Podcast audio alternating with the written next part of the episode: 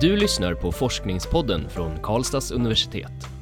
Här möter du forskare som tar dig med på en upptäcktsresa i vetenskapen. Den här podcasten görs av publiceringsstöd vid universitetsbiblioteket. Hej och välkomna, mitt namn är Magnus. Och jag heter Nadja. Och med oss har vi Louise Persson som nyligen disputerade i folkhälsovetenskap här på Karlstads universitet. Välkommen Louise! Tack så mycket! Eh, din avhandling heter Health Promotion in Schools eller på svenska hälsofrämjande arbete i skolan. Kan du berätta lite vad den avhandlingen handlar om? Den handlar om eh, hälsofrämjande arbete i skolan precis som du säger och det bygger på resultat ifrån ett eh, folkhälsoprojekt som har bedrivits här i Karlstads kommun mellan 2009 och 2012 så fick eh, Karlstads universitet tillsammans med kommunen pengar för att eh, följa upp det här projektet. Och själva projektet började 2006. Så ehm, det är det min avhandling bygger på. Det bygger på resultat ifrån den här uppföljningen utav eh, projektet som också kallas för Skolan förebygger. Hur kom det sig att just eh, du kom in i det här projektet? Och så? Ja, det var ju så att när jag var egentligen färdig med eh, min eh, magister så gick jag direkt hit till eh, Karlstads universitet. Jag läste min magister på Mälardalens högskola i folkhälsovetenskap. Och sen såg jag den här tjänsten, att den låg ute och då handlade den om att handlade om barn och hälsofrämjande arbete och det var precis det jag hade fokuserat på tidigare under min utbildning. Så det passade perfekt i min inriktning och det jag ville fördjupa mig, i. Så därför eh, blev det en naturlig följd i, i, eh, i min utbildning kan man säga. Och att jag visste att jag ville fortsätta inom universitetet. Så det var det som det passade jättebra. Mm. Eh, hälsofrämjande arbete, hur kan du definiera det? Vad, är det, vad innebär det? Hälsofrämjande arbete Ja, man kan säga så här. Egentligen så eh, grunden till hälsofrämjande arbete det handlar ju egentligen om eh, health education kan man säga. Man pratar om eh, eh mer hälsoutbildning i skolan som var det vanliga förr och då var det mer individinriktat eller top-down inriktat med mer kommunikativt att liksom för, försöka förmedla hälsofrågor till eleverna.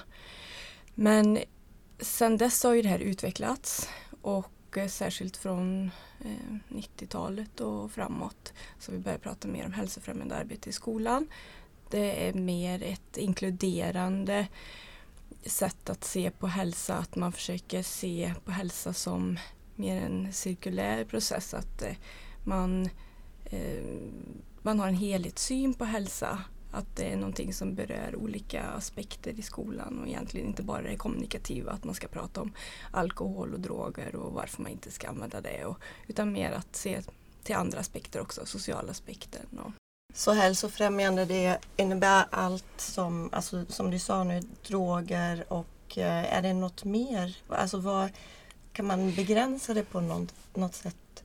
Ja, det hälsofrämjande det handlar eh, om så som det är idag så utgår man ifrån egentligen tre i Sverige idag då, från tre olika nivåer. Man pratar om den organisatoriska, man pratar om mer mellannivån men man pratar också om själva individnivån. Då, att man försöker hitta eh, sätt att främja hälsa på de här olika nivåerna. Och man pratar om eh, att eh, det är viktigt att ha insatser som berör den sociala aspekten, alltså relationer mellan elever men också mellan eh, lärare och elev. Och att man arbetar för att stärka elevers psykiska hälsa är viktigt. Och skolhälsovården, sko elevhälsan är ju väldigt viktig i, i de här frågorna. Och sen eh, pratar man ju också om eh, de fysiska aspekterna. Det är viktigt att vi rör på oss. Och, men även eh, mer det här eh, health education då som man sa innan egentligen man pratar om hälsofrämjande, hälsofrämjande arbete.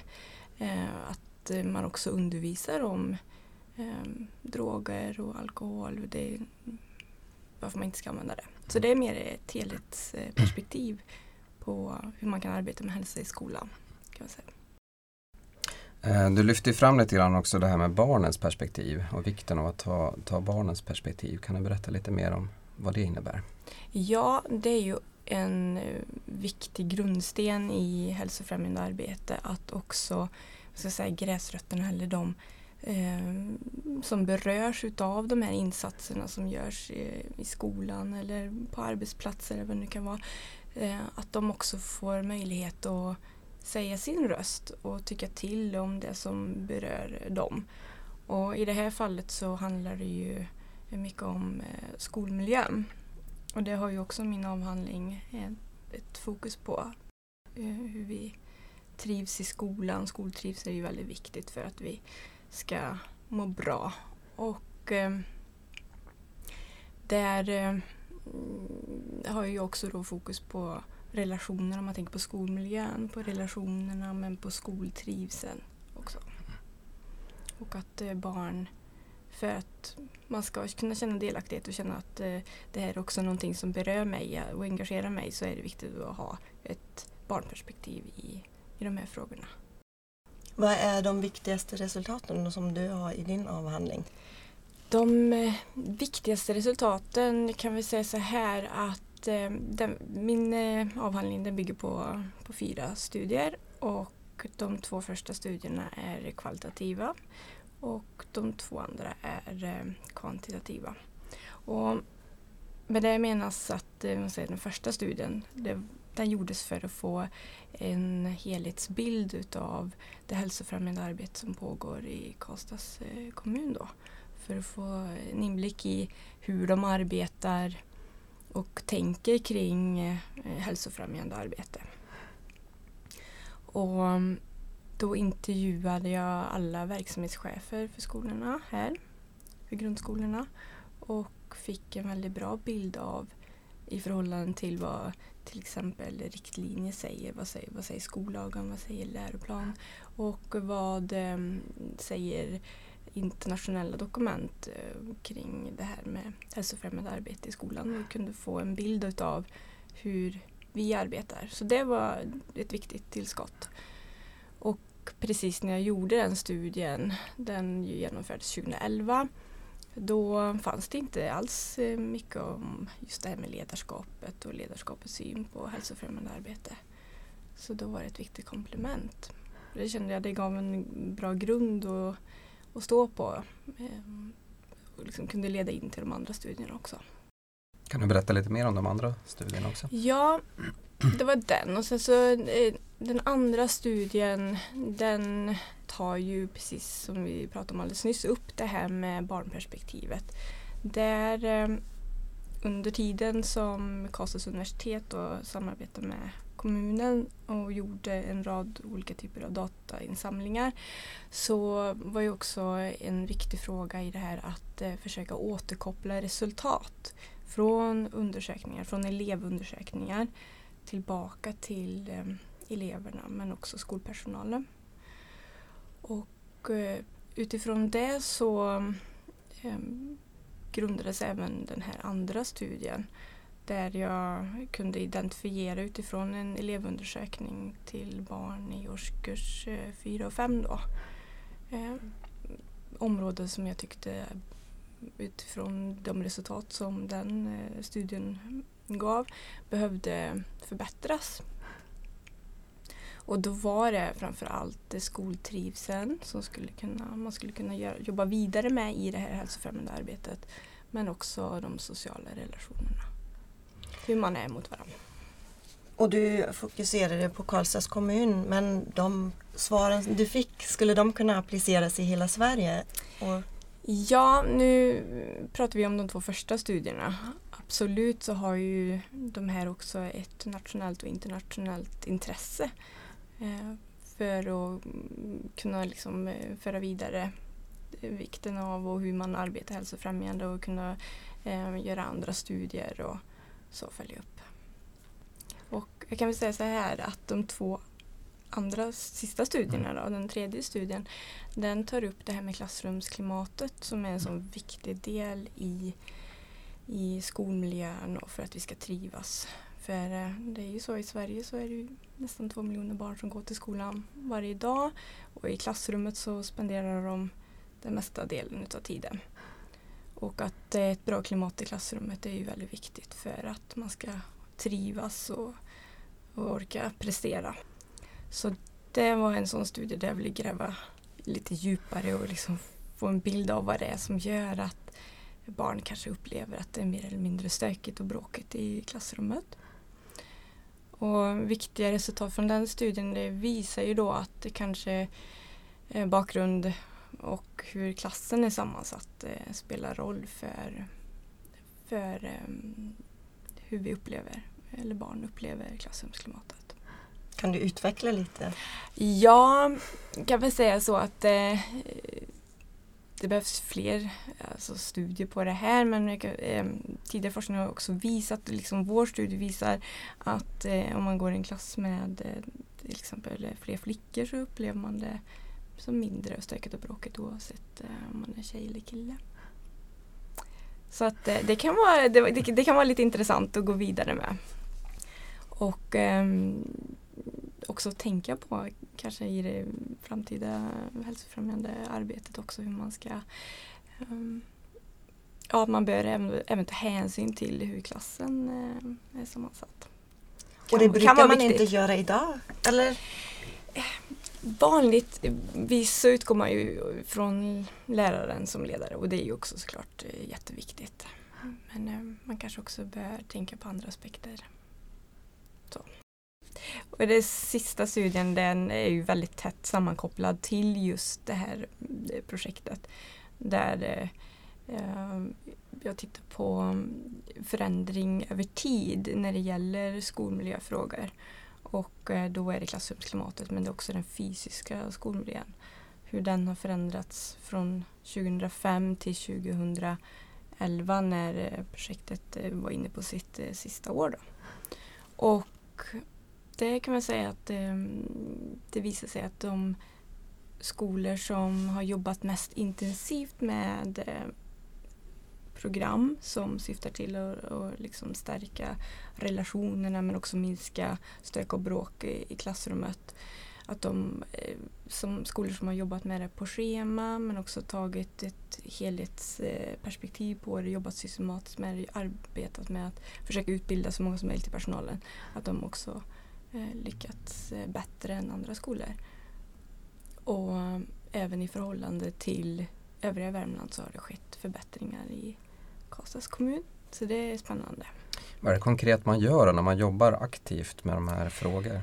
Ja, så i det här projektet så var det ju så skolan förebygger då, så mm. fick eh, skolorna möjlighet eh, att välja program. Och de eh, programmen eh, var SET, till exempel socioemotionell träning, det var skolkomet, det var Eh, ledarskap i klassrummet, ett utbildningsprogram för lärare. Bland annat, det var flera.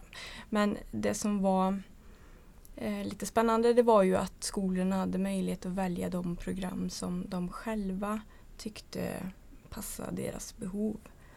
Och eh, då pratar vi grundskola då. Så att eh, eh, det kunde se lite olika ut beroende på vilken skola det var och hur man valde. Och sen eh, det även mellan skolorna för att en del skolor hade redan andra program som de arbetade med sedan tidigare. Och eh, en del valde helt enkelt eh, att kanske inte köra hela racet eh, utan man kanske avbröt en utbildning om man kände att det var något som inte passade. Så att eh, det, det, som sagt det kunde se olika ut. Hur ser det ut i Sverige, eller om man blickar lite grann utanför din avhandling kanske också, eh, kring de här frågorna, hälsofrämjande arbete i skolan. Skiljer det sig väldigt mycket? Eh, är det liksom beroende på en, enskilda rektorer eller drivna lärare eller finns det någon liksom nationell plan som kan styra det här arbetet också just nu? Ja, du tar ju upp lagkrav i och för sig att det finns. Ja, det gör det. Det finns eh, just det här vikten av att man, man ska arbeta hälsofrämjande. Men eh, det var lite grann det som var poängen med första studien. Även om man säger att man ska arbeta hälsofrämjande på från högre nivå så är det ju inte säkert att eh, eh, ja, det kan skilja sig beroende på hur eh, vilken typ av ledare det är som kanske tycker att det är mer eller mindre viktigt att arbeta, man, vart man lägger fokuset och så. så att, men det finns ändå krav på att man ska bedriva hälsofrämjande arbete och eh, ungefär hur man ska göra det.